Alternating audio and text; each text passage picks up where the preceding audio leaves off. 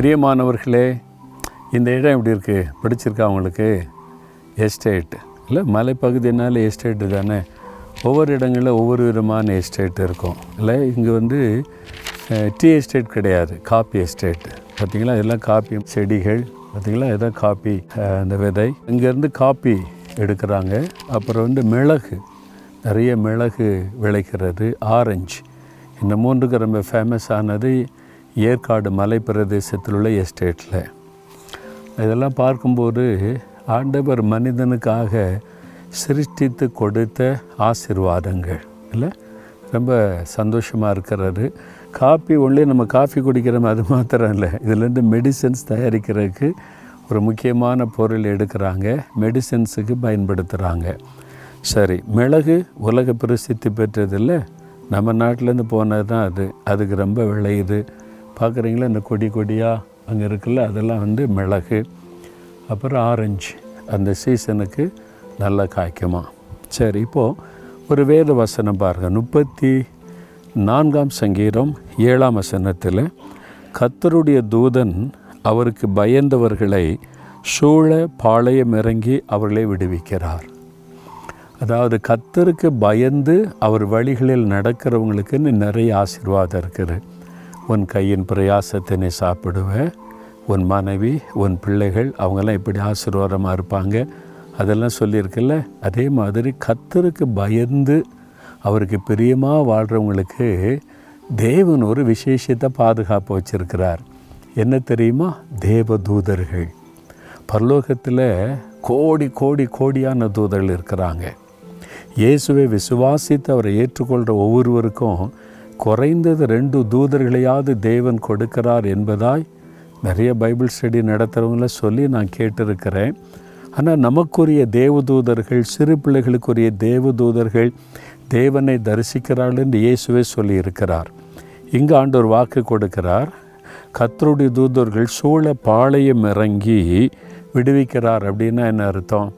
அப்போ ஒன்று ரெண்டு இல்லை ஒரு ஆபத்தான சூழ்நிலை வரும். பல தூதர்கள் இறங்கிடுவாங்க எலிசாவுக்காக பாருங்கள் அக்கினிமயமான குதிரைகள் ரதங்களோட தேவதூதல் வந்து மலை முழுவதும் ஆயிரக்கணக்காக வந்து குமிஞ்சிட்டாங்க. அப்போ தேவன் தன்னுடைய பிள்ளைகளுக்கு ஒரு ஆபத்து என்று சொன்னால் அவளை பாதுகாக்க தம் தூதர்களுக்கு கட்டளை கொடுக்கிறார்.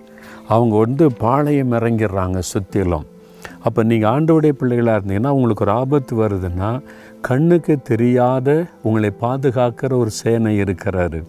தேவதூதர்களும் சூழ பாளையம் இறங்கிடுவாங்க ஆபத்து உங்கள் பக்கம் வரைக்கும் வரும் உங்களை தொடாது. காரணம் உங்களை பாதுகாக்க கண்ணுக்கு தெரியாத தேவதூதர்களை கத்த நியமித்திருக்கிறார். இதை நம்ம விசுவாசிக்கணும். இது வேதத்தில் சொல்லப்பட்ட தேவன் எழுதி கொடுத்த சத்தியம்.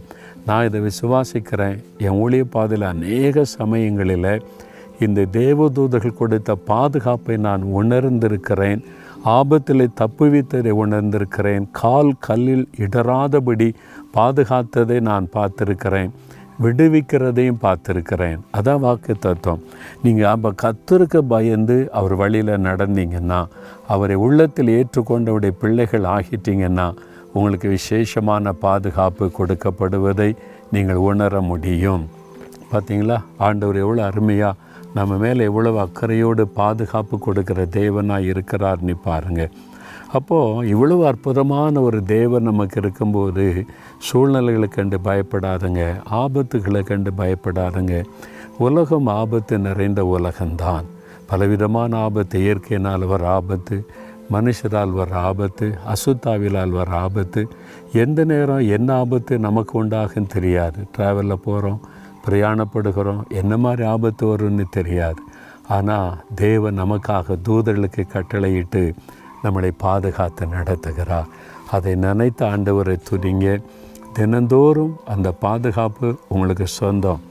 நீங்கள் விசுவாசத்தோடு சொல்லுங்கள் என் கூட இருக்கிற தேவ தூதர்களுக்காய் ஸ்தோத்திர ஆண்டவரே நீ ஆண்டவரை துதிங்க. சரியா? இப்போ ஆண்டவரை துதிக்கலாமா? தகப்பனை எங்கள் மேலே எவ்வளவு அன்பும் அக்கறையும் உள்ள தேவன் நீர். இந்த தீங்கு நிறைந்த உலகத்தில் எங்களை பாதுகாக்க உடைய தூதர்களுக்கு கட்டளை கொடுத்திருக்கிறதற்காய் ஸ்தோத்திரம். எனக்காக நீர் நியமித்திருக்கிற தூதர்களுக்காக நன்றி. என்னை பாதுகாக்க விடுவிக்க தூத சேனை அனுப்புகிறதற்காக ஸ்தோத்திரம் ஸ்தோத்திரம். இவ்வளவு அருமையாக என்னை பாதுகாத்து நடத்துகிற இயேசுவுக்கு கோடான கோடி ஸ்தோத்திரம் ஸ்தோத்திரம். ஆமேன் ஆமேன்.